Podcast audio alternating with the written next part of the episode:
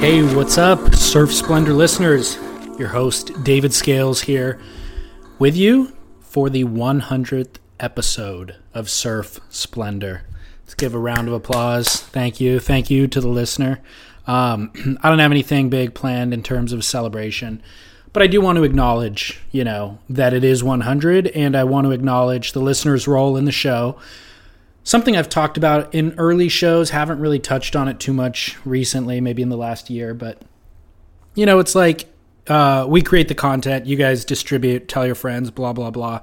But also, um, a lot of the guests that we've had on this show came through direct recommendations of a listener or by referral of the listener.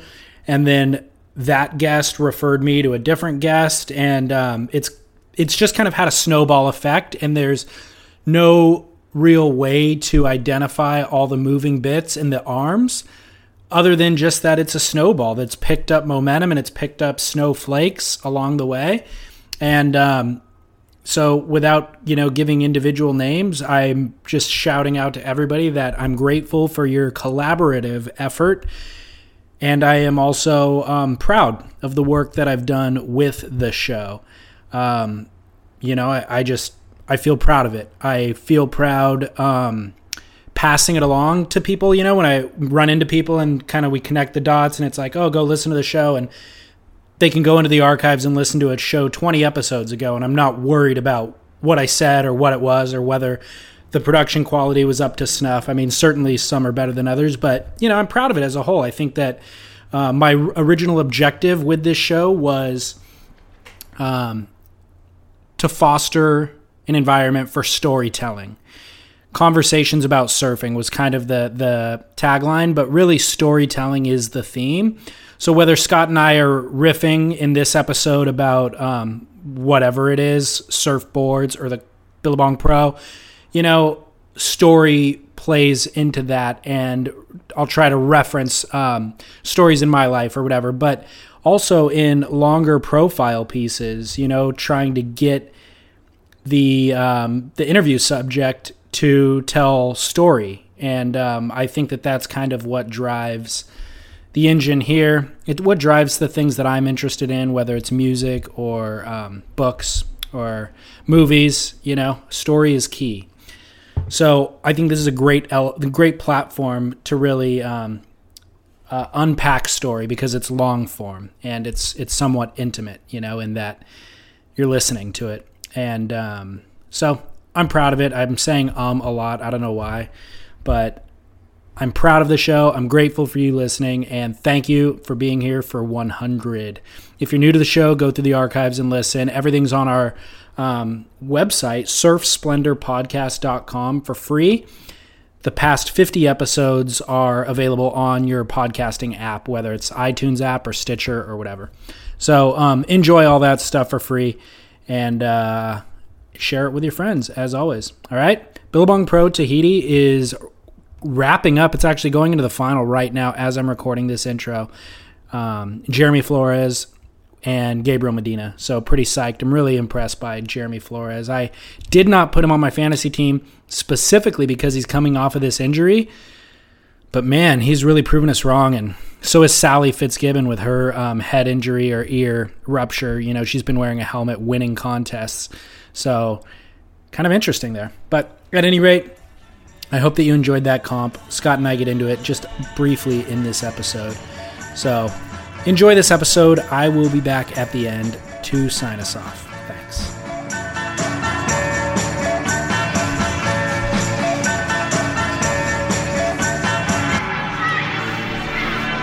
Hell yeah, David Lee Scales. Welcome, everybody. Yeah, guy down the line, Surf Talk Radio. It is Tuesday. It is August 25th. And David Lee Scales and Scott Bass with you here discussing surf this morning on our downline podcast slash surf news.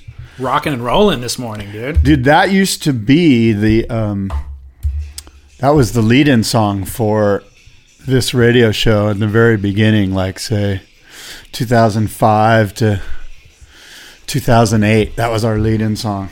Wow. Iron Maiden, two minutes to midnight. Wow. Well, uh, anything's better than the Allman Brothers. Oh know, my god, that is so wrong. No, it's not You're just going to start the show off with blasphemy across the bow. Absolutely. All right. So not they're not overall better than the Allman Brothers. I'm just saying it's a breath of fresh air. That is what I'm saying. Do you listen to Iron Maiden? Are you an Iron Maiden connoisseur? I'm not, but I do listen to the Allman Brothers. So for the record, that would be my preference of the two. But again, breath of fresh air occasionally is nice. Iron Maiden, um, pretty damn good. I'll give you some insight about Iron Maiden, Oh, okay. you may or may not know. Enlighten me.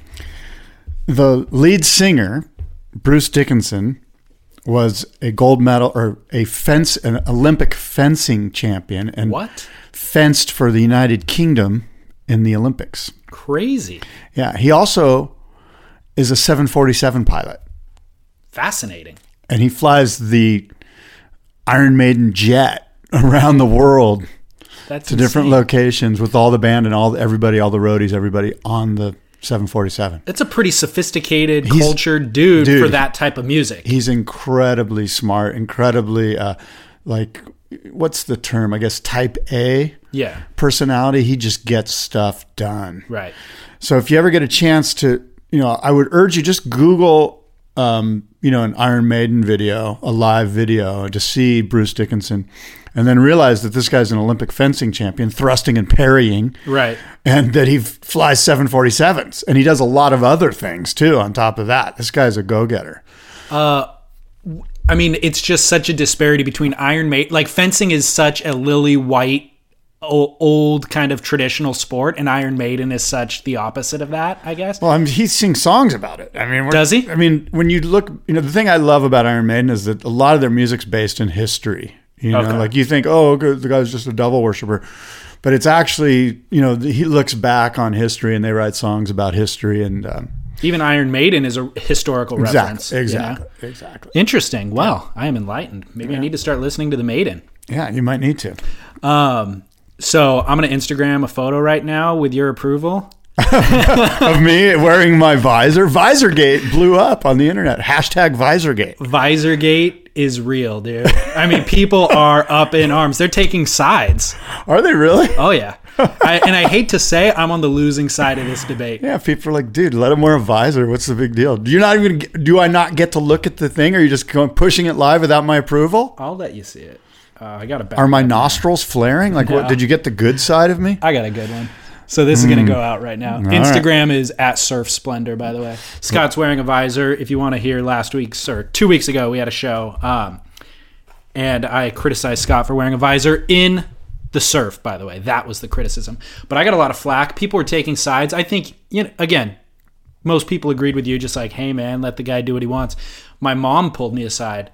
She's like, David, I listened to that podcast. That was beneath you. I'm like, what are you talking about, mom? That's Have you ever seen That's somebody right. wearing a visor? It never has improved somebody's aesthetic ever. Thank you, mom. I agree with you. Here's my deal, dude. Yes. Function is great, but you can wear a full cap.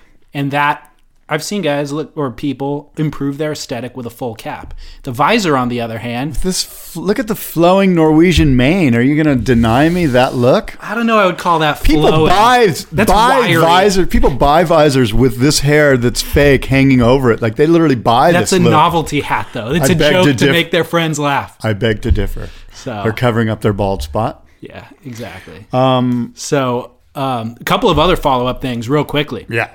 Last night, I saw Straight Outta Compton. Yes. That film. I've heard it's good. Not only is it good, I had an epiphany. Wow.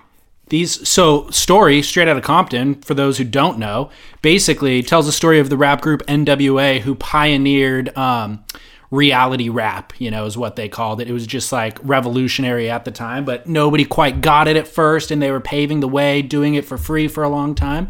I was like, holy crap. Scott is Easy E, and I'm Dr. Dre. Wait a minute. that was your epiphany? yeah, we are the NWA of the surf podcast world, dude. I don't know the story well enough to make any sort of opine on that. Well, based on the information I just gave you, they pioneered this thing.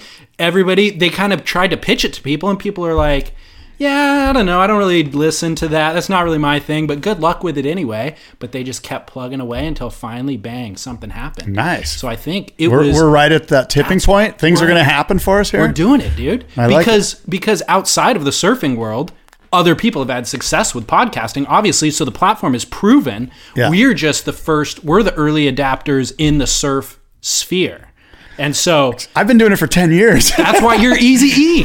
Well, that and the Jheri curl that you used to have back in the right. day, you know, Well, of course. You had to Um, go there. Yeah.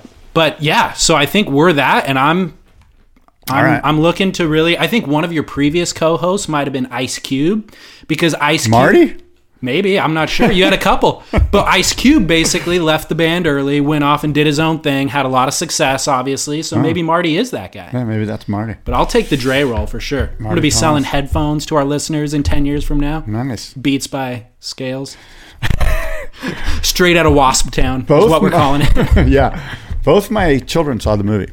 Teenage. Did they like it? Yeah. They said it was great. nice. Yeah. I saw Vacation.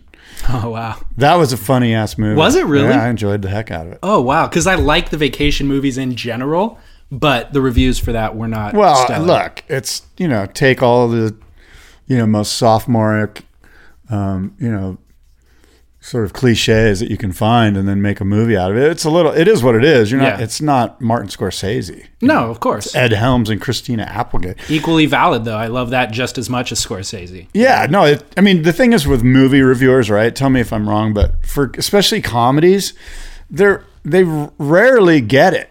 You know, Yeah. you're not going to get Meryl Streep in a comedy doing some. You know, she might be in a romantic comedy where they might give it some, you know, Yeah. positive reviews. But when you get, you know, Seth MacFarlane type comedy, there's rarely do reviewers, you know. They don't Yeah. want to be. They don't want to lower themselves to liking a comedy that's just about you know Fart jokes. potty jokes. Yeah. Well, I agree. In general, that's true. But like, um, they did review um, Trainwreck really well. For example, that new Amy Schumer movie. You know, that's done really well. And I heard. it's funny. Did you see it? I heard that that movie went on about 20 minutes too long. Like at first it was like, okay, refreshing vagina humor. Mm-hmm. And then at the end you're you're kind of going, okay, she's done all the bits from her Right. stand up or whatever, you know, she's kind of done it all and they kept going. Right. Yeah. No. I, I think that's the case with most movies and surf video clips for that matter. They they tend to go a little too long. Good point. Speaking of which, Yes. did you see Surfing Magazine did this thing called The Factory? They did it yesterday. They put it out yesterday. Uh, I didn't watch yesterday. I watched all the lead up to it. They put out teasers over the last couple of months. Oh, did they? Yeah. Okay. Well, I just saw it randomly because you know it caught my eye because they were talking about what's your favorite music put to surf video Oh, clips, okay. and they pulled five like B list pro surfers. Some you could maybe say were are A minus list pro surfers, and they said, "Hey, what's the favorite music you want put to your clip?" Right, and so Yadin Nicol put "Crystal," the song "Crystal" by New Order, to his video clip. Uh, Chippa Wilson, is that Chippa Wilson? Chippa.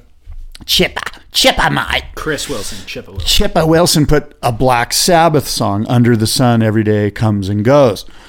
Um, Connor Coffin put this song by the band, King Harvest. Okay. I can see you rolling your eyes at that one. No, I'm I'm hip to it.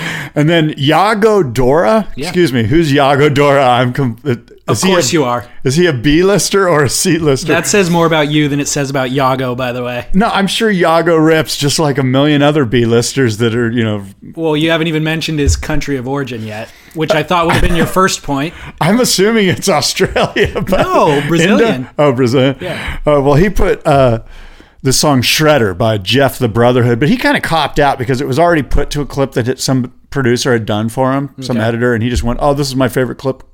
This is the music I like on Yeah, this." yeah. But he didn't. So he didn't really would put a clip, uh, music to a clip, which I thought was kind of a cop out. Most of these things, by the way, are done via text message while people are halfway around the world. So maybe you No, know, for sure it is. Yeah. No, no, it is, and, and maybe a lot of them are like they didn't put the effort in to create their own clip and put their Yeah, own music to it. Maybe these are just clips that have already in existence. I don't know. Yeah, maybe he didn't understand whether it was that question or the previous question. So But Surfing Magazine specifically asked several pros Sure. to put their favorite music onto a surfing clip. So, in this order of those four, I listened to these and I thought that Yadin Nicol, in my opinion, gets number one with the song "Crystal" by New, New Order. It sort of mirrored the music, the surfing that was going on. Yeah. it, it made sense, right? Um, number two was Yago, the song "Shredder" by Jeff the Brotherhood, which Mm-hmm. was sort of this alt music. It was kind of cool relative to his surfing clip. That's the thing is it definitely depends on the surfer themselves and their style and their approach and all that. Music is uh, you like you can't just transpose one song over a different surfer.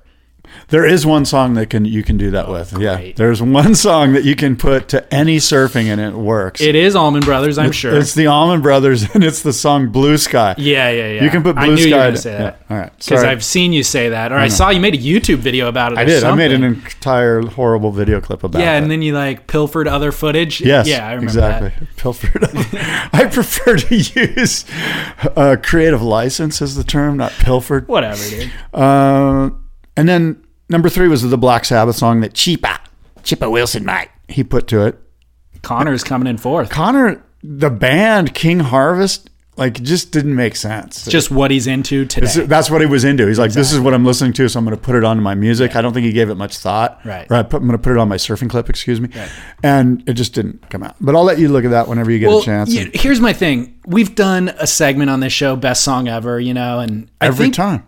What? Yeah, we do it all the time. Well, we did for a long time. We haven't Right. done it in a year, but I think like you'll see that a lot of times. And Stab Magazine had like a Stab FM, and they'd ask a surfer what their song, favorite list song list was, and then they'd upload the playlist so you could listen to it. I really think oftentimes that only serves to s- kind of gratify the person who is answering the question, and much less the reader, because it's like I read it hoping that he likes something similar that I like, and if he doesn't, I never actually take the time to listen to the songs like you did right now. Yeah. Um, I just kind of want my own interests to be validated. But if somebody asks me what I like, I will go on for hours telling you what I like, you know? Right. And then I notice the people on the other end kind of get glossy eyed if it doesn't align with their preferences. So I think that's kind of what we figured with that segment on the show. We never really discussed it. It was just kind of like, I say what I like, and you let it go in one ear and out the other. You say what you like, I let it go in one ear and out the other. And the listeners probably do the same exact thing. But we both feel good that we got to share something that nobody cares about. you know? That's that's sad and and wrought with vanity. But um, True for music, though. I will say this: I think there's, I think if they do a tweak on this concept, it'll work. I think if surfing or stab or whoever takes this idea to actual video editors and goes, "Hey, we know it's hard to get clearance for certain music, like the Beatles or the Stones or whoever it is, like the Foo Fighters or whoever the hot new band is." That's they're going to be um, perhaps reluctant to. First of all, it'll be hard to even maybe reach them and get a hold of them to buy license to buy the music to put on your surfing clip. So my question is to like the Taylor Steeles of the world, or or who's the hot filmmaker? Kai video- Neville. Kai Neville. Kai's a great Steele example. protege. Right, a great example. Ask them what's the one bit of music that you wanted to use for a clip that you weren't allowed to use. You didn't get the rights or you couldn't reach the artist or their lawyers or whatever. And then have them do a little black market ghetto 2 minute Mm-hmm. thing with that music and go wouldn't that have been great? Now, I don't know how Well- legal that is, well, but they just put Black Sabbath on Chippa Wilson's thing. I'm maybe Yeah, that's true. maybe well, they- Kai is um probably connected. no, well, Kai has said that he goes over budget buying music licensing. Like he has specific things he falls in love with, and it's just like I don't care if this costs thirty grand, I'm using this. Good for him. And well, I think there's been a few filmmakers who use music that surf filmmakers. They use music that I would never choose on my own and I wouldn't even like if I was forced to listen to it. But because it's so appropriately used with the surfing, I fall in love with the song. You know, I become endeared to the song. And a couple of those Kai, like the Little River Band. Yeah, Little River There's a scene in an old Quiksilver movie with Wayne Lynch that the Little River Band plays. What song is it? Oh, it's it's like some. I'll, I'm not going to be able to come up with it right Oh, now, but man. I'm going to be. I'll we'll search it and figure it out. Okay. But Okay. LBR or LRB. The Little River Band is a band I would never listen to, never. But but you listen to the song and eventually you're like, okay, you know what? Yeah. this song because of the clip, it's pulling on my heartstrings. There's such a good. There's a scene. There's a Wayne Lynch scene where he's feeding dolphins in the shallows of a lagoon, and this little river band comes on. It's from an obviously from an old Quiksilver movie called like Storm Riders or Is it Storm- reminiscing? It might be. If I heard the song, I'd tell you. I mean, reminiscing's their one big hit. Um, uh, there's a are you gonna play it for us? yeah, yeah, there's a great sequence in um, the Other Guys, which is a Will Ferrell film, where he always plays. I know that movie. No, it's not the song. It's not the song. Oh, I'm gonna zoom. in. We got down to the gate and I was dreaming of the You know you like this song, Dave. So good, dude. Do you like it because of the movie with Will Ferrell, or it was funny in the movie with Yeah. Will Ferrell for sure, but dude, there's a this is a good song? there's a cache of like old '80s cheeseball songs that I will roll up the windows and okay. sing You my are heart officially with. old. You need to roll the windows down and be proud of it. No, I'm embarrassed. Come out of the little little river band closet, my friend. But check out this Wayne Lynch. Hopefully, we'll be able to find the song. But it might even be Christopher Cross or something. Oh, sailing away. It's not sailing. It's not that one, but it, it might be a Christopher Cross song. But it's Little River or Christopher Cross. But Yeah. Um, well, at any rate, what I was going to say is um, some songs that I absolutely love that I wouldn't necessarily love by filmmakers. Kai Neville's one of them. The other one is just all the stuff that Marine Layer Productions did for a couple of years. Dane Reynolds and Minnie Yeah. Blanchard. Yeah. It's like they would use music that was so esoteric and strange that I would never come across, but it all worked perfectly with Dane surfing and Jason's lo-fi style of editing, you know, and I ended up then finding that music and listening and it became part of my repertoire. you know, you could argue that that's the power of some of these surf video clips. I mean, 20 years from now, you're going to hear that song and be stoked, and you might not even remember what the surfing was. You know, Yeah. and that's sort of the case with like some of these other songs that we that you come across thanks to these surf edits. Yeah. And five years from now, you're, ah, oh, I I know that song from somewhere. I really like it, and I want to listen to it. And I might buy the CD or download the music or whatever it is. Right. But I don't remember the surf video clip. I think it was Yadin Nicol somewhere or whatever. Mm-hmm. Actually, Yago Dora says that in this thing. He, he says, Look, I like to listen to Led Zeppelin and Pink Floyd. I'm not even into this music, but this guy who did the edit for me put this song in there, and I really like this song. Mm-hmm. And now I'm opening up to this band that I would never would have, Totally. you know, like Yeah. you said. Yeah, totally. No, that's a great point. Very good. Um, do you want to talk about the Billabong Pro? No, I want to talk about Surf Snowdonia, Hmm. which has apparently shut down for maintenance reasons. Already, we've had like one or two weeks in, and they've they've had to. I- they, they literally pull the plug and drain the thing. Six million gallons. Oh, so you're a hip to this story? Well, they are my kook, but oh. uh, yeah, go for it. Yeah, well, We'll- that's we'll basically all now, I yeah. have is that they're down for maintenance issues. They've they're booked all the way through, you know, till school starts, which I guess is this week, and they've had to basically cancel all of these appointments, lose a ton of revenue. It's sort of the worst case scenario. You know, you want to at least be running for three months and into the winter before this a maintenance issue happens. But but also, just like a new boat. This is where you work out all the issues with these things. Is the first three months. You know, you you know, Generally, not when people have flown halfway around the world to ride that boat. Irre- no, not irregardless. Regardless of that, that this is when these issues occur in new in new technology, you know, physical Yeah. technology, where you're like, okay, let's work out the. Yeah, you would have hoped they would have worked them out before. booking. Exactly. Yeah. And so But they were against budget and they had timelines and they had to make, you know. So um, I interviewed Tom Resvin last week to talk about Oh. his experience. We Yes. talked about him. Yes. Um, he was the first surfer to actually ride that wave at its like proper size. Yeah. Um, What's the proper size? They're calling it two meters, which is what five and a half feet. Yeah. It was Is that a five and a half? No. Yeah, it's like No. a three foot wave. Yeah. It's like sh- waist to shoulder high, you know, basically. Well, that's that's good. Waist to shoulders, pretty Yeah. good. So he he wrote it, you know, a week or two prior to them opening to the public to give them feedback and all that sort of thing.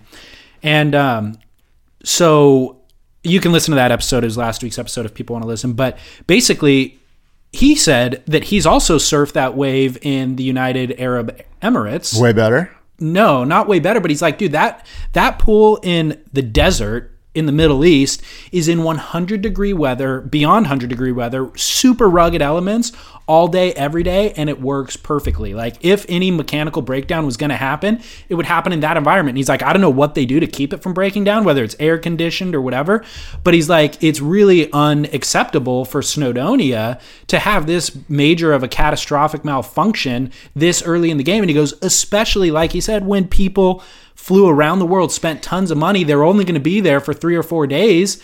And you can't ride the thing at all. It's like people are out tons of money. Tourists are. So bad PR for Yeah. you know, Surf Snowdonia. And um, the general North Wales region. Exactly. the Chamber of Commerce guy's like, this is the greatest thing that's ever happened. North Wales is now the new place for outdoor enthusiasts, Yeah. or whatever he said. Right, because there's a bunch of things to do there other than just surf. Tons of outdoor stuff. But um, in the weeks prior to closing the park, you know, the few weeks that they were open, they were receiving a thousand visitors a day, and I guess 3,500 surfers overall in that period of time. So it's a lot of people whose plans got bumped for the closure. And I think Beach Grit, I don't know if you saw, I think Derek Rielly or one of those guys at Beach Grit did this. They saw a review on Sir Snowd- Snowdonia um, by just your average Joe guy that has a blog. It wasn't like a review for, you know, any major, you know, Yeah. news, surf news outlet or whatever.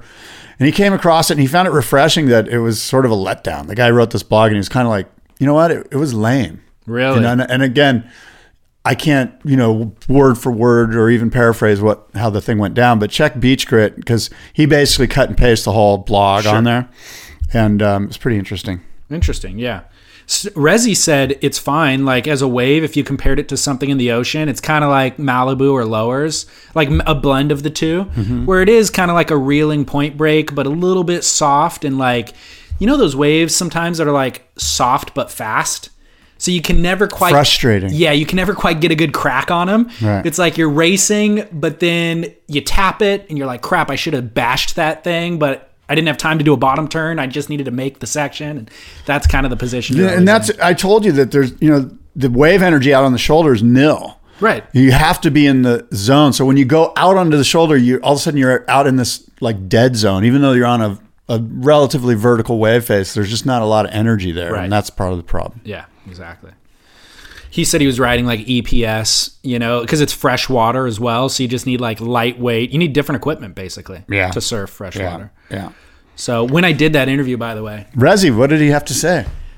He has a lot to I know say. that guy's a talker. I'm telling you. I think we squeezed an hour and a half interview into 45 minutes. Nice. No joke, but it's amazing because I don't even have to ask questions. Yeah, he I just ask, rolls. I ask one question and then I'll have like in my notes 20 questions and he'll just ping pong them. Like he'll hit them without me even asking. I just sit there nodding and then he'll come to like an abrupt stop. The listeners must have been happy. No, they loved it actually. I mean, honestly, Less we got great David, more Rusty. Exactly. I see what you're saying. Oh, so anyway, um, he'd come to like an abrupt stop, and then I'd kind of like you know zoom back in and be like, oh. And then I'd have to scan my notes to figure out which of the 20 questions he didn't quite and which fits into the narrative now. And it's um, less work for me in certain ways, but more work in others. But um, he's a great, great guest. Yeah, People he is. always like him. Yeah. Uh, interestingly, we we recorded this interview in Huntington Beach in a little side street, um, kind of back alley, seating area outside of co- a coffee place. And in that 45 minutes, Rusty Long walked by, little cameo appearance. Ryan Turner walked by, little cameo appearance. And I was like, you know, it is Surf City, USA, but I, I take it for granted. And I probably could have gone down to the pier and watched Sippo surf that day if I wanted to, and whoever else, Courtney Conlogue, and that's kind of a rare thing. I, you know, it's it's common for you and I in Southern California to be around all these pro surfers and they're just cruising and part of the scenery. But for people listening to the show around the world, it's probably awesome. You know, to think that you can just be at the beach and have pros come through at any given time. Be like you're going to pi play a pickup game of basketball at the park and LeBron's playing on the court next to you. Not LeBron. More LeBron, like dude. No, more like you know a guy who rides the bench for you know the Milwaukee Bucks. Wow. No, seriously. Straight burning. No, I'm not. But I mean, Rusty Long right no, the question is, what is a pro surfer? Is my point. Like, A guy who makes a living riding a surfboard.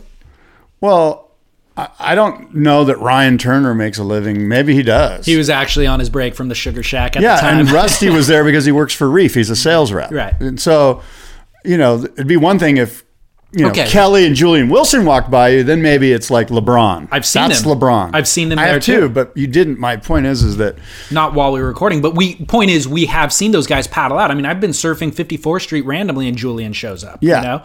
And so you you have a good point as well. I'll recant my original wording and say surf celebrities walk by, not pro surfers. Well, I mean, and maybe they are pro surfers. You know, we always get into this conversation. It's just like you're, a dude, you're a pro surfer. I mean, like, what does it take? What is the? I definitely am not. you make more money from surfing than some people might. but not from the act of riding the surfboard. Right. Well, either does Ryan Turner or Rusty Long, or but you still They started consider. that Why do you consider them pro surfers? And Because they started that way, so I they're still view retired. them that way. So they're retired. unofficially. I just view them as being a pro Professional. surfer. But I mean, I, I totally understand what you're saying. My point is just that it's rad to be around all these people at all times, and Well- we, we take it for granted. it, it's very cool to be around Rusty Long because he's such a great person. Um, I don't know Ryan Turner, so I don't know what it's Hmm. Yeah. like to be around him. Yeah. But When you're hiring for a small business, you want to find quality professionals that are right for the role, and there's no faster or effective way than through LinkedIn jobs. Your time and capital are precious, and there is a powerful resource that can help you focus on what you're good at and integrate people into your team seamlessly to help grow your business. LinkedIn Jobs has created the tools to find the right professionals for your team efficiently and for free. LinkedIn isn't just another job board. Everyone is already on LinkedIn with their resumes and references, and now LinkedIn has designed a hiring platform to connect you with candidates specifically qualified for the job that you post about.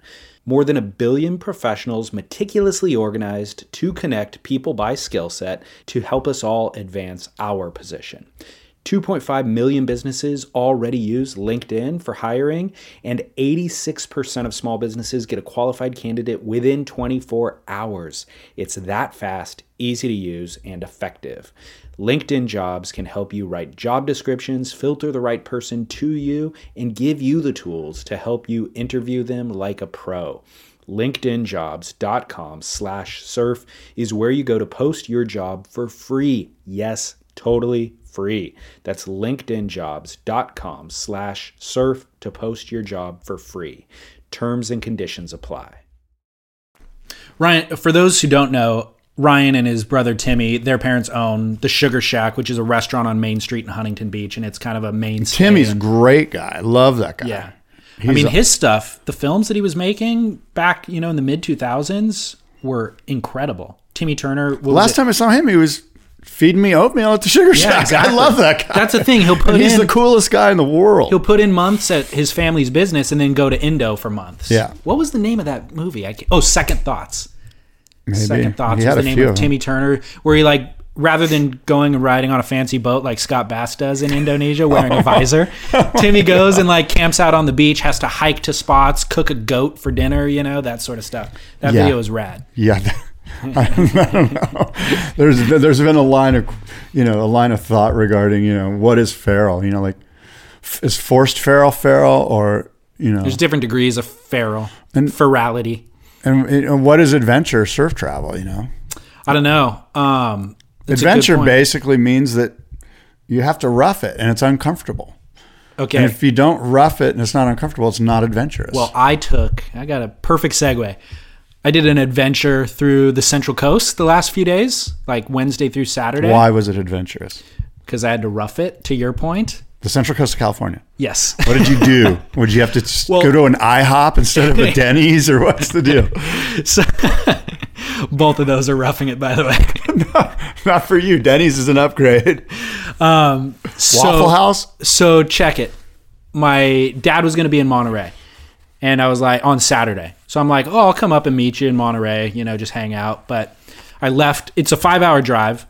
I left on Wednesday to make it to Monterey on Saturday. And I just figured I'll camp in the Central Coast along the way. I kind of been interested in camping. I haven't done it for a few years.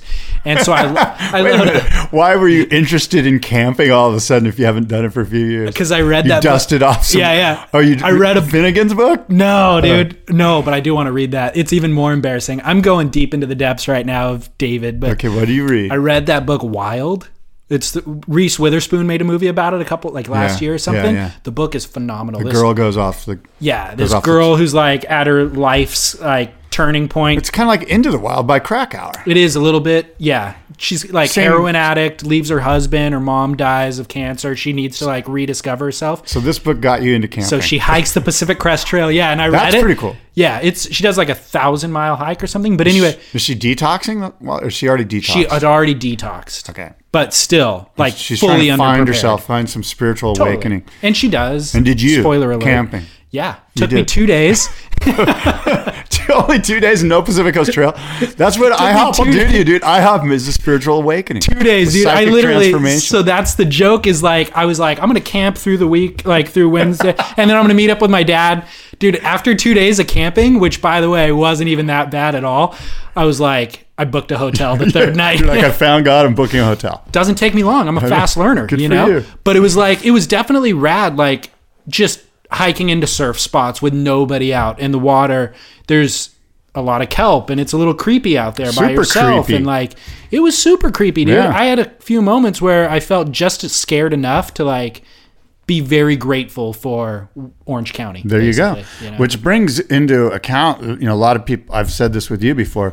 People go, "Why is surfing so great?" Well, one of the reasons is is what you experienced. You went into the food chain, mm-hmm. right?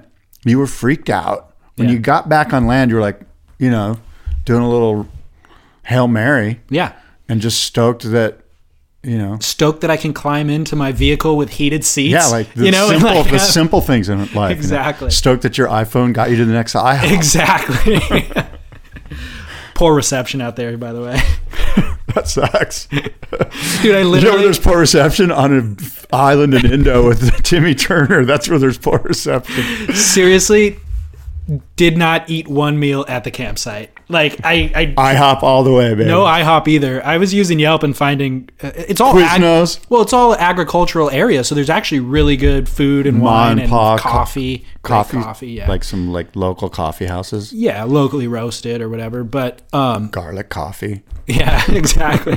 Gilroy car- garlic capital. There's a lot of capitals, by the way, around that area. Yeah. artichoke capital, pistachio capital. IHOP capital. Yeah, you're. What's your IHOP thing? You're super into IHOP right now, dude. Did you not eat breakfast today or something?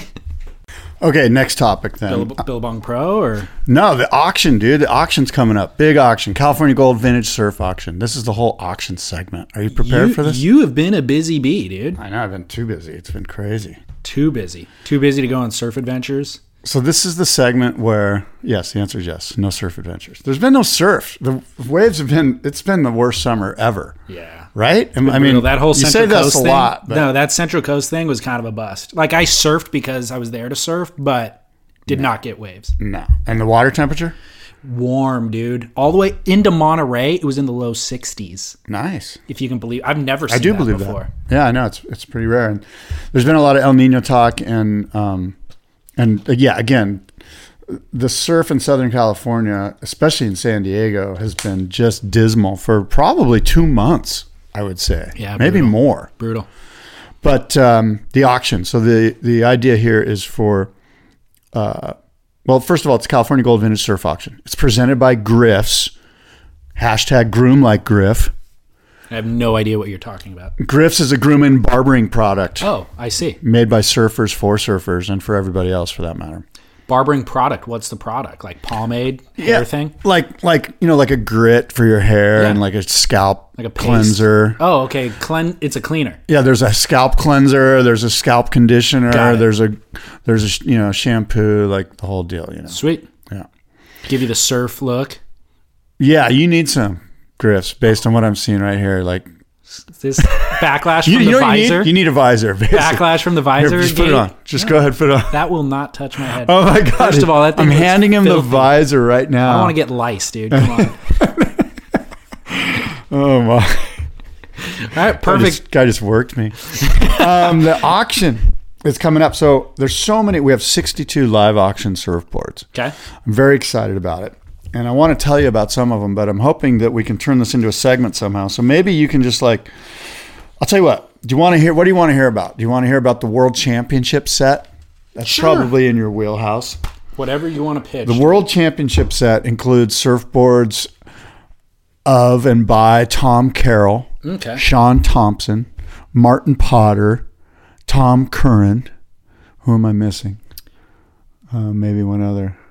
So they're all part of a set. You got to buy the lot. No, they're each individual lots, but it's under the umbrella of Got the it. World Champions World Champions set. Got it. So we've got these great boards by these guys, and um, Boards that they rode in competition.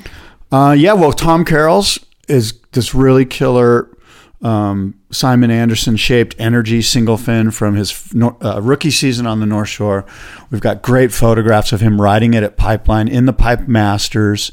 Uh, he, I t- I've been talking with Tom about the board a little bit on Facebook, and he's been telling me some great little anecdotes about that final heat at the at the Pipe Masters where Larry Blair and Shaun Tomson and these guys were like you know basically veterans, and they were kind of icing him and pushing him too deep. And I think Tom, I'll have to look at my notes, but I think he got third or fourth in the final. Yeah.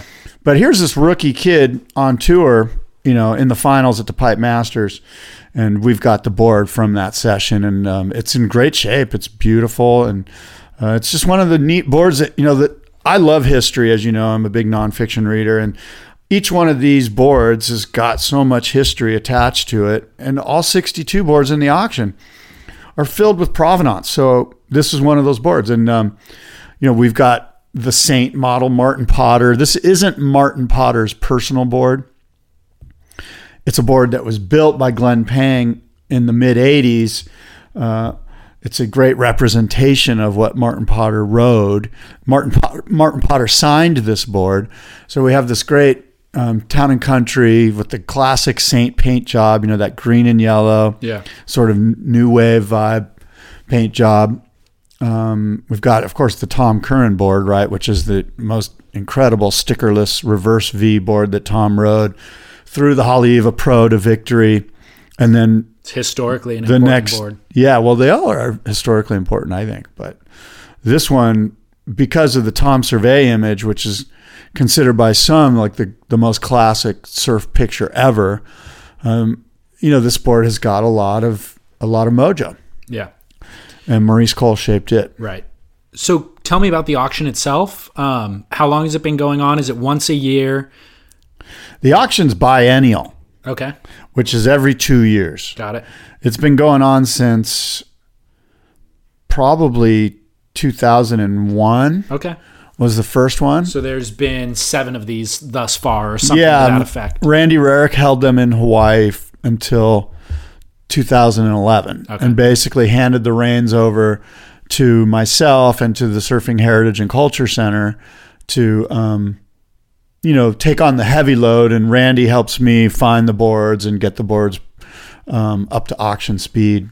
He's like American Pickers, guys. He is. He's he knows everybody. He's been everywhere Yeah. and like has more access. And I would assume too, as the auctions gain steam over time, people probably see numbers boards fetching higher and higher numbers. And if they have something like that in their garage, probably a little more apt to part ways with it. Yeah, well, you know, from from an investment standpoint, they're great investments. You know, they don't lose. There's only so many of these boards. These aren't boards that are mass Yeah, produced exactly. by a computer. These are hand shaped boards by Gerry Lopez, by you know all sorts of legends, George Downing. You know, just the the list is endless. I could go on and on. I wouldn't want to leave anyone out, but. Um, so if, yeah, from an investment standpoint, if you have one of these in your garage, you're you're sitting pretty Oh yeah. you know and so we're excited i mean there's just so many great boards i've got this list here i don't know if any of it interests you Well, where can people access that list? well Let's do i'm that. in the process of building the program which means writing the copy for the program the words that describe the boards and Mm-hmm. getting the pictures made so the program will be available and online within two weeks What What's the website? thevintagesurfauction.com When does it take place? thevintagesurfauction.com september 26th in culver city You said those are live auctions. Um, can people access or bid online? You cannot bid online. You have to be at the auction Okay. to bid. But if you're like say in England and you want to buy a board, you can have a proxy bidder there for you. Got it. Um, somebody like yourself, David Lee Scales, you could go there and be the proxy bidder for somebody in England or on the East Coast or wherever. Got it. And we're going to have a bunch of legends there. Of course, Shaun Tomson will be there. Tom Curren will be there. Barry Kanaiaupuni will be there. Um, whole, Greg Noll will be there. Mickey Munoz will be there. Maurice Cole. Hopefully, Tom Carroll will be there. I've been chatting with Tom. Tom might be here for the Lowers event. It's right after the Lowers event. Smart. So there'll be a bunch of guys in town. Um, who knows? You know, maybe some of these B-listers from Huntington Beach will roll up and we can hobnob with them. I suppose when you put those names in the mix, it does make uh, my cameos feel very inadequate. It's going to be a fun time. Yeah. And um, the auction, the auction, the auction. Dave's it, like, let's it. move away from Got the, the auction. auction, dude. We He's get like, it. what's the website? What's the date? Okay, next. Perfect. Oh, um, well, it's because I'm excited about the Billabong Pro, man. We're going into All the final day. We need Yeah. to wrap up the show in the next 30 minutes because it's going to start Okay. at 10:30, and I want to watch it. Okay, you're down. I'm down with it. I know where you're coming. You're yes. The answer is yes. Okay. Of course. Billabong Pro. Billabong Pro. So they went on seven day lay day, seven lay days, and they just resumed competition yesterday. Um, by the time people listen to this, a winner will have been chosen. But there's a few things I'd like to discuss about the event thus far. Okay. Every time they do the morning call, and Rosie Hodge is sitting with Kieren Perrow in the channel, Yeah. she goes, So, Kieren, are we going to get today's competition underway? The first word he always says is yes, even on the lay days. She'll be like, So, you know, it's kind of, there's a bit of storm out there today and the waves aren't so good. Are we going to get today's competition underway? He goes, Yeah, you know, there is a bit of a storm out there today. He'll say yeah to like validate whatever it was she was talking about, but I'm like, no, don't use the exact opposite word. Her final question out of her mouth is, Are we going to resume competition?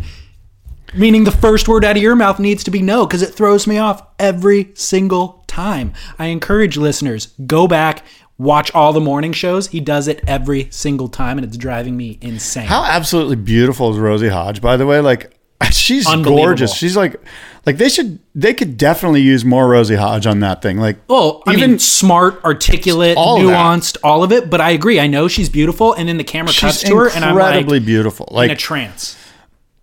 And and is are Ronnie Blakey and her like they are destined to get married and have No. beautiful children? Like it seems no. like that's the case. She's in a long-term relationship with a local San Clemente dude.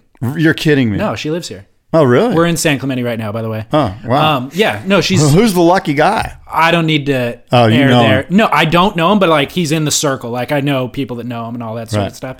Well, Um, he's a lucky guy, whoever it is. I can't Totally. believe you're holding it back right now and you're not telling us because because you're, you're you're like uh, afraid that he's going to find out you were talking about their relationship on the air and that's you're going to be like not- shunned or something. dude, he's not a public figure. It's not like you know. I, probably, she is, therefore he is. That's true. I mean, look at uh, Oprah's dude. What's his name? Stedman, of course. Yeah. Stedman. Like, who the hell's that? I don't know. I couldn't pick Oprah's him out of dude. a lineup. Yeah, he's but- Oprah's dude. Yeah, he's Oprah's dude. So who's Rosie's dude? Well, you know, this if we want to go down that route, we can. We could Nah, be the look. TMZ of No, surf culture. No, no. Okay, you know what? You've righted the ship. Okay. I won't go there, but I just want to say that she's gorgeous, Unbelievable. and, and While I won't call him out, I will comment on how beautiful his yeah, girlfriend is. and she's smart. She's all those things she said, and so why not put her in the seat instead of some of these other people? That they have been. It seems like she's been getting more and more airtime. Um, she's proven herself. She's incredible. fantastic. I agree completely. I think overall, like the production has. By the way. I'm sorry to interrupt, but did you hear, see what Matt Warshaw wrote about Rosie Hodge? no, So Matt Warshaw, did you see the thing on Beach Grit that he did? I've seen various things. Well, well, recently he wrote a thing about the commentary. Probably after Oh, no. the first round of the Billabong Pro. He's Okay. like, I did not It was his time to pick the low lying fruit and diss the WSL commentators. And he went on and he basically, you know, let me try to find. Oh, so he goes. This is on Beach Grit. He goes, Martin Potter's jaw grinding voice sounds as if it's been filtered through six espresso shots and a migraine headache. Ross Williams has me considering preemptive adenoidal surgery for my son. Todd Kline, is he a car salesman? and then he says, Rosie Hodge, question mark. Who can even hear her above the angel choir and the softly strumming lutes? Which is exactly right. You don't even really hear what she's saying. I just, I just, that is picture her. so solid. Um, oh well, god. And then he rips on Joe Turpel. I disagree with everything that he said other than the Rosie Hodge bit. Like, I mean, he's got a point and it is very funny, but I don't feel that same way at all. I think those guys are doing a fantastic job. Well, look, he he sort of does too. Initially, he wrote something completely different. It was on a totally different line of thought, and he chimed in a little bit at the end about the WSL commentators. Then Beach Grit, Derek Rielly goes, Matt, the only thing you said that I was interested in was the WSL commentators. Can you pontificate more or elaborate, I should say? And so then for Beach Grit, Matt elaborated, and this is where this came out. But he sort of, um, you know, he, there was a caveat to it in that he said, "Hey, look, you know, these guys, what they do is hard. Yeah. this is low lying fruit. I get it, Beach Grit wanted me to comment. Yeah. wanted my commentary to continue on this, so I did. And this is his. These are his thoughts. I mean, you And should I- hear I Joe liked it. Turpel. He goes off on Joe Turpel, basically saying, "No, this is Joe has it coming, by the way. during." During a trifling round two heat between a couple of backbenchers, Peter Mel from the channel reported that he wasn't sure if Glenn Simpson was or was not riding a quad. And Turpel replied, Thanks for the insight, Pete. At which point, a rhesus monkey began flinging itself against the opposing sides of my skull because Mel's comment was exactly, definitely, almost scientifically the opposite of insightful. And Turpel hurts me on both a professional and personal level. It's That's so Matt true. Warshaw. That's pretty good because It's pretty accurate. you know, Joe does. I mean, like I, you and I have talked about this. There could be an earthquake and a tsunami, and Joe would be like, "Hey, look at that beautiful wave rolling in." Exactly. but with with subdued passion. Like somebody will get blown out and he'll just be like, Wow, what a great barrel, you know? And it's not like screaming at the top. He's not jumping out of his seat ever. Yeah. He's just that. Yeah, I, I fully but agree. like, and I even commented with I, I chimed back and forth with Matt about it. I, and he he gets it. I was like, you know, low lying fruit, easy to do. Let's try, let's try to solve the problem. And, and and you know, of course. By the way, I've been leading the discussion on WSL commentators on this show, Downline Radio, as far back as like 2004. At one point, I scribed that that GT somebody should mix an, a morning Ambien with his decaf because Yeah. he just froths at the mouth. So, and my point is, is that that's not that clever. It's just that it's easy, low lying fruit. Yeah. These guys, what these guys do is difficult, and and and so my commentary. I don't know if I've told you this before, but my feeling is what they should do is pick the A team. At this point, we think it might be Ron Blakey and Ross Williams, but they could get rid of Ross and put Rosie. It would be great if it was Ronnie Blakey and Rosie Hodge. We wouldn't even have a color commentator. It'd just be two analysts. Ronnie can do the color commentator. yeah, yeah, yeah. And you pick the number one team, whatever it is. Maybe it's Joe and Martin. It doesn't matter. Whoever they deem the number one. It does matter, really. but- Sure. And they hold them back. We don't even see them Okay. until, say, round five on. And of course, they've been watching the show, the the broadcast or the con- Condensing down and, into and a, they've been getting their opinions sorted and the production staff in the back end is now getting all the b-roll for them that they can go hey remember in round one we saw kelly do this and here's my thoughts on that and of course that takes place during the downtime in those heats when there's not any waves being ridden and we need to yeah. fluff it up somehow. Right. So we hold on to those guys. So you and I, the viewers, don't get them. We don't get, you know, um, you know, Bob Costas until the the last couple Yeah. innings until it's it. important. I get it. And I think that would do a lot to rather than just alternating every three hits. Right. Yeah. You know, um, Strider seems to be the GT replacement in terms of just being that over frothed, can't get a sentence out of his mouth without it stumbling upon the previous sentence. I won't even tell you what Matt wrote about Strider. I don't even have it here. I was embarrassed to say it because I like Strider. I think he's a great guy, but he, He I think is. everything's been said about Strider that needs to be said. But he's actually improved, and I feel like they found a role for him that's perfect, which is sitting in, In the, the channel water, yeah. and then pitching to him and go, "Hey, what's it like to paddle into a set wave at Chopu?"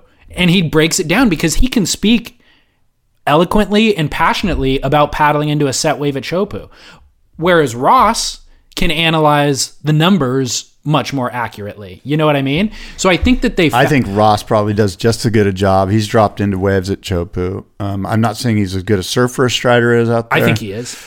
But my point is, Yeah. is that Yeah, I agree. Ross can break it down just as Probably. good. You know what I mean? Like w- w- I'd rather see Rosie in the channel telling me about how hard it is to paddle into a wave at And Chopu. Pete, Pete Mel kind of does a similar thing, but they does. give him like the forecast bit and the surfboard bit. Like those are his areas of expertise. They need to open that But he's up. a big wave world champ. Like he could Yeah, he just should- as easily talk about getting waves at Chopu. Absolutely. And I basically what Matt said about Strider, I'll just break it down, was that Strider's proof positive that the WSL doesn't want to improve their product. The fact that he's still around. Oh, That's from Matt, not from me. Wow. But it's it's sort of you know, if they want to improve their product, certainly there's lots of places you could go, and that might be one of them. well, I was surprised this season when they did not bring back. I mean, I was not surprised when they did not bring back Pat Parnell.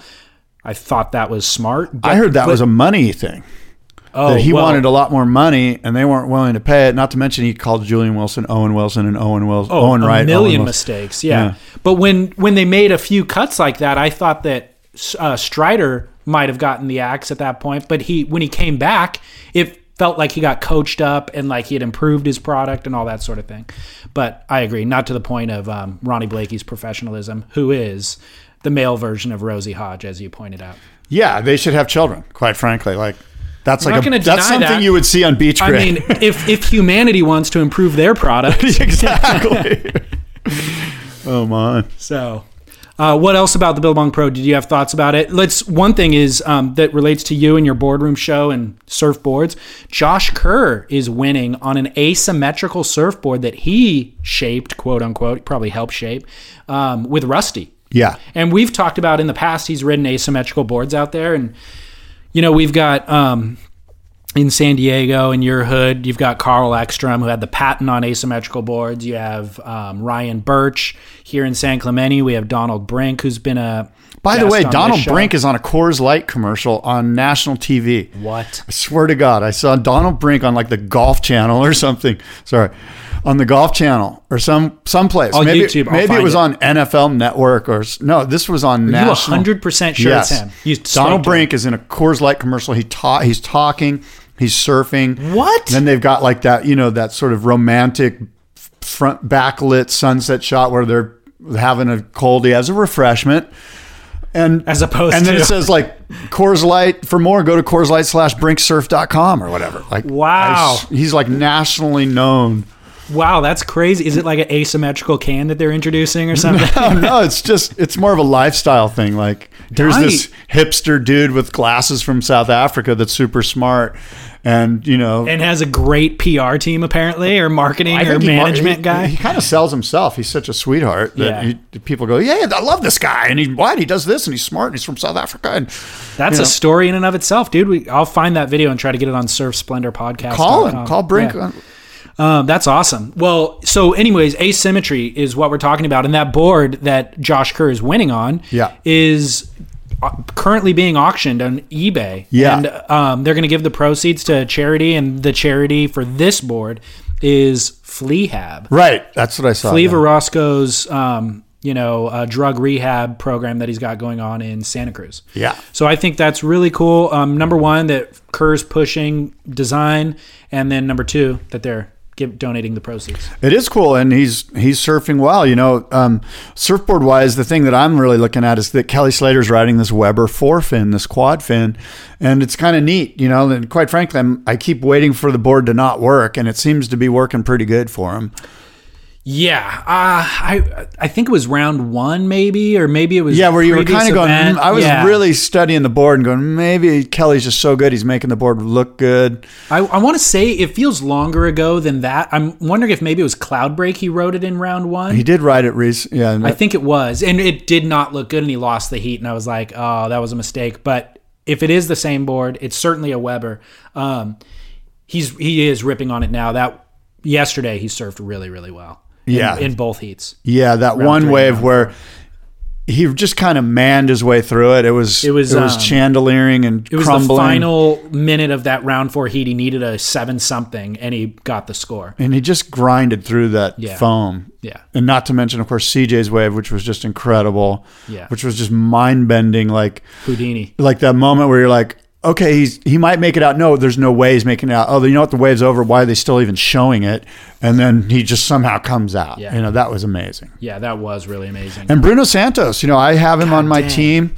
I know Tony Roberts has him on his team. I- and yeah. you know, yeah, I mean, how can you not take a wild card that's won the event before? That's Well- like not taking Joel Parkinson at J Bay. I'm pretty upset about this whole fantasy surfer thing because it you're- I'm kicking your ass again. away out of my grasp so badly. And the problem was I picked my team a day or two before the event when Bruno wasn't even on the roster. He wasn't available. I would have easily put Bruno on my team. That's called user error. It is. And instead I put Glenn Hall on my team, Oh which I never would have done. That's horrible. I know. And so I was so upset. And then I even commented on Tony's Facebook thing that I saw you on a couple days before the event. I put my my lineup, my roster, and I was like, yeah, you know, I'm thinking about subbing out Mick. I had Mick on my team. and replacing him with Gabriel, who's cheaper, so I can use that extra cash to buy replace Glenn Hall and some of my low end guys. And then I didn't do it. And then Mick loses in round three. Gabriel smokes everybody, and that extra money could have been put to good use, and I would have got rid of Glenn. And now I'd be like riding high and shaming you. And Yeah, instead, it's the other way around. One simple mistake.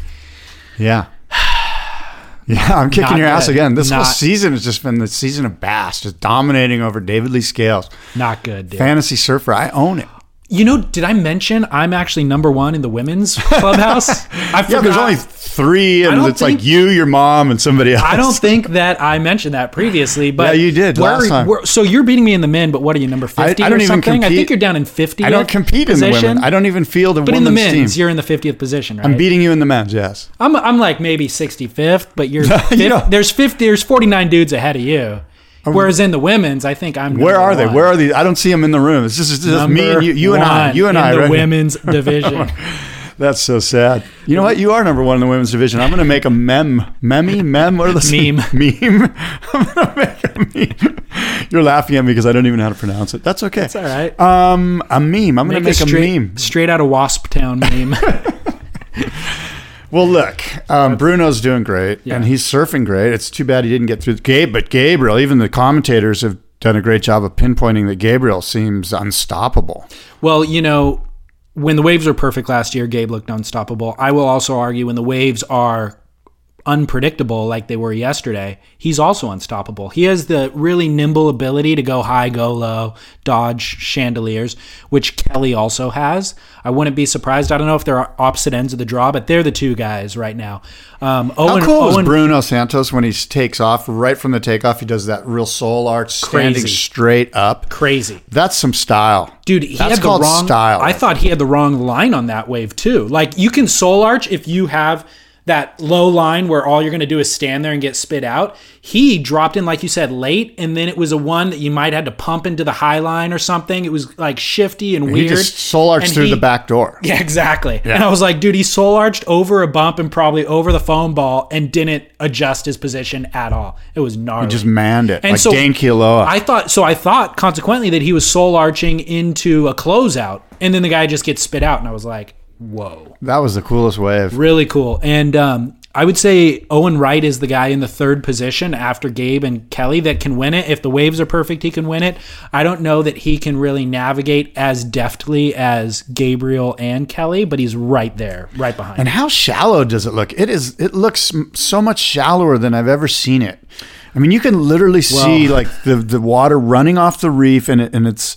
It, you can tell it's only six inches deep right there. It is Yeah. uber uber shallow. I think they need to do a better job, and they're trying to convey that to the viewer that that where those guys are falling, it is ridiculously shallow. Well, a couple things were said about it. Um, on the west or on the south swell, they had the previous rounds or the previous days. It runs differently, and there's a little bit more water on the reef. You know, it doesn't quite close out on the end as much. On this west swell that started showing up yesterday, it does get super shallow and dumps you on that six inch section. Um, one thing that I found interesting that we haven't commented on too much is Kelly Slater, world's greatest surfer, dominates Chopu. He's won out there multiple times. He gets torn up out there. I mean, surfing takes its toll on you and is very obviously physical, but even the best surfer in the world in round one, he got his teeth chattered so hard he thought he knocked out a tooth. He came out of a wave and I think he bailed or maybe it clipped him in the Hit- head. he went down to the bottom and it hit him in the back. Yeah, exactly. He didn't quite get a chance to pull in, and the thing just axed him in the head so hard that he clamped his jaw shut, and like his teeth got just like chattered. And he came up feeling his teeth, and then paddled up to the photographer and was like, "Dude, are my teeth still intact?" Because his jaw was all sore still. And then later in this last round, or I think it was round three, he hit the reef, cut up his arm pretty badly. I don't know if he needed stitches or not, but I mean, in the post heat interview, you could see it wasn't just a scrape. And it's kind of like that's just common practice out there. You're going to surf and you're going to get smashed. Yeah, I mean, potentially losing your teeth is legit, dude. Well, people people die out there. Yeah. I mean it's that that's how heavy that spot is. but it's kind of like if he wasn't doing a post heat interview, you wouldn't have known that those two pretty drastic things happened to him. But Right. it does, and it does all the time. yeah. You know, all around the world, all year long, and that's what those guys do. Yeah, they'd be Gnarly. wise. A producer over there would be wise to do a, a segment just on the bumps and the bruises and, Mm-hmm. and what happens to those guys. Not to mention just sea urchins stepping on like you know whatever. Yeah. Like there's a lot of minor stuff too. So David Lee Scales Sea Urchin segment. how to extract an urgent probe from your foot? As long as Rosie Hodge does it, I'm good with it. I'll watch it. oh my. Uh, do you have must see moment? Kook and I do. I have a must see moment. It's um, it's it's Red Bulls, who is Job Jamie O'Brien 5.0, and last time we sort of ripped on them for lighting him on fire, but this time. Uh, at least the one I saw, and maybe you've seen it, the massive mainland Mexico, where Shane Dorian and he do dueling tube rides together. They get towed in together, so they're on the back of a ski with tow ropes, one's behind the other, and they get towed into the same wave at this massive mainland Mexico beach Wow. break, which shall remain nameless Okay. and everyone knows where it is, but there's no need to talk about it and make it more crowded. But um, it's pretty incredible. Dorian and and Jamie O'Brien in these massive together with both of them with GoPros. You know, So you have the follow behind shot. you've got it all. You got the follow behind, the in the mouth. You know, both angles. Wow. It's pretty cool. And quite frankly, just the stuff when they're just surfing by themselves is even better. You know, like just mental Yeah. toe in. I mean, we've kind of clowned on Jamie on the show a bit. The guy surfs unbelievably well and pushes boundaries in a lot radically and in big waves and whatever. But that whole .0 series that he does with Red Bull, I have no interest in watching at all because it's too many party antics and also it's way overproduced with just tons of dubstep music and like quick cut edits and flashy graphics and it's like I get sensory overload and I have to turn it off. But I want to watch. Like that will be the first episode of that I watch since season 1 and I think they're in season 5 right now. Yeah, and and you know, I just randomly stumbled upon it um, through somebody. li- uh, You know, I'm just I'm all about um, big mainland Mexico tubes. I wanted amazing. to see that. Yeah. I would love to see that. And I the fact that Shane's in it kind of validates it for Then me. Then there's some pretty funny, you know, anecdotes or you Antics. know, yeah, um, with you know they've. I guess he's got some like Poopsies. poopsies. Yeah, who's this poopsies guy? He's like his like. He's like his clown guy Yeah, or something. totally. Yeah, his And jester. He's his court jester, and they just send him out into these twenty foot waves on an inner tube, and he literally almost dies and is like crying. How has that stuff. guy not died? I don't know. I- I've seen him surf off the wall on skis. Literally snow ski, or maybe they were water skis, but literally they tow him in on parallel skis on into off the wall, and he just gets smashed. yeah, it's, it's kind of sad. Like you kind of just feel like he's being ab- abused a little bit. Like I mean, how much money is he making? he's getting exploited or Is he getting paid in Red Bull? I hope he's getting paid. I'm sure he is. Yeah. but it's. Pretty, I mean, it's literally like putting his life on the line. Agreed, completely. And then they they do the same with Ryan Hipwood. They tow they convince him to do this thing, and Ryan Hipwood catches the biggest wave of the whole thing on the inner tube. It's easily a twenty foot wave, and it's just you know video makes waves look smaller. Yes. Like, can you imagine the view this guy had? It must have looked like a forty foot wave. It was inc- it was just intense. Yeah. So check out the Okay. two dudes one barrel. Who is Job 5.0 by Red Bull? It's pretty damn fun. Uh, we, it'll be on downthelineradio.com and surfsplendorpodcast.com. That's right. A link to it. It's hard to kind of embed that stuff. I can embed it. Oh, you're the man. Come on. Well, then, surfsplendorpodcast.com. Uh, my must see moment. Did you see US Blank's Instagram this morning? No. All right, dude.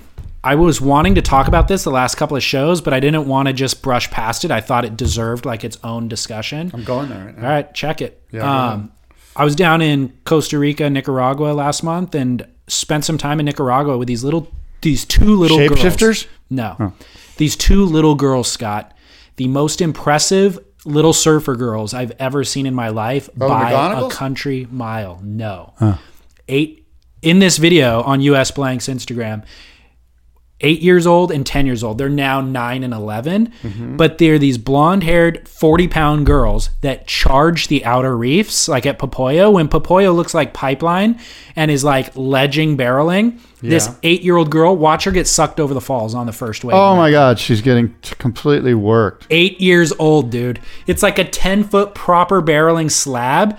She wipes out on the drop, and you see her little tiny body getting sucked over the falls.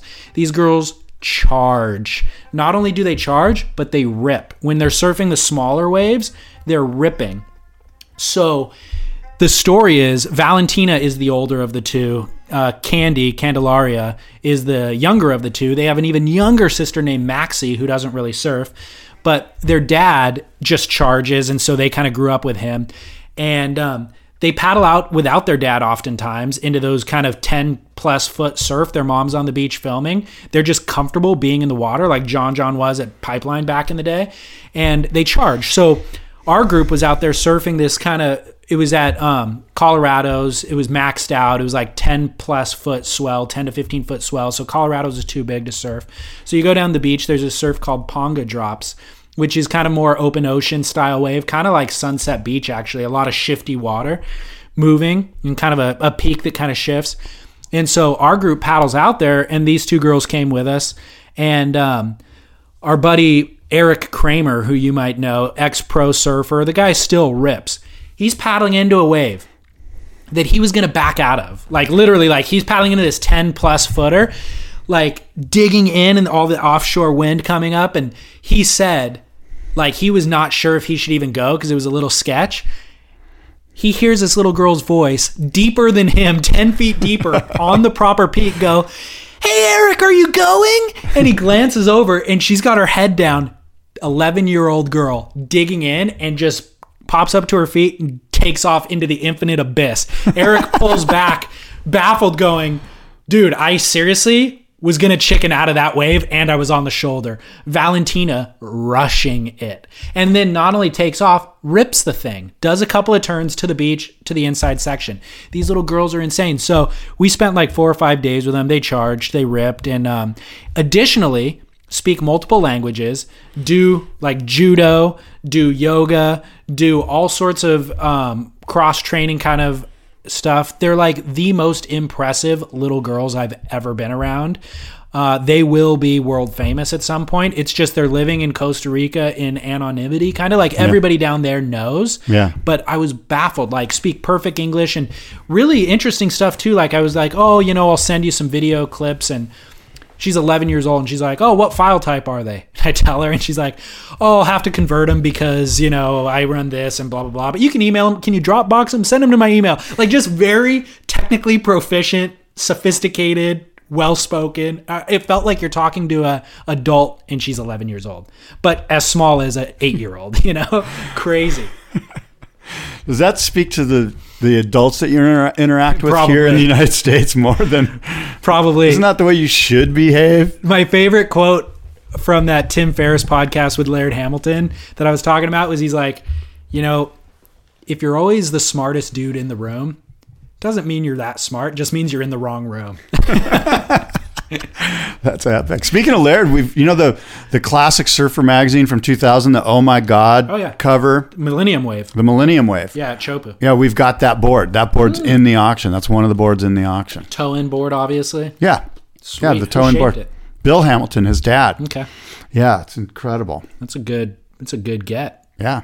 We've got a bunch of killer boards. It's ridiculous. Well, um, Kook and Duke, my Kook of the month or Kook of the week is the Snowdonia for closing, obviously, and probably putting a bunch of people um, in a bit of a tizzy for traveling. You have a Kook? I don't. Okay. I'm sorry. My Duke is Google for yesterday putting Duke Kahanamoku as their banner. When you visited Google, they oftentimes change out the logo. Yesterday was a logo of Duke because it was his 125th birthday. So they paid tribute to Duke. That is pretty cool. And my my Duke is. I mean, it's they're Duke for using the Duke. yeah, my double Duke, is um, the guy who did the artwork, Mike Cruikshank. So oh, I was congrats. wondering. It was really good. Yeah. So good job on doing that, Mike. Very cool.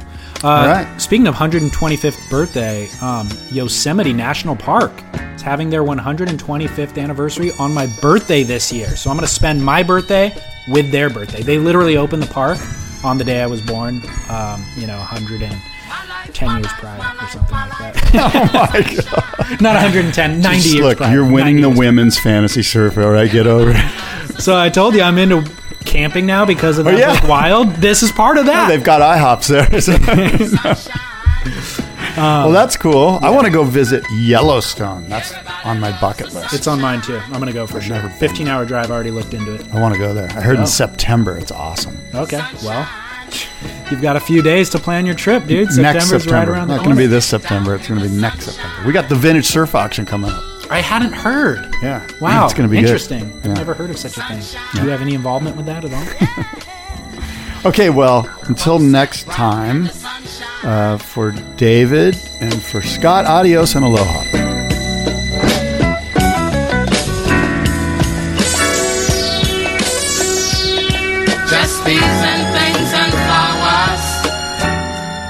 Yeah, all right. Right on.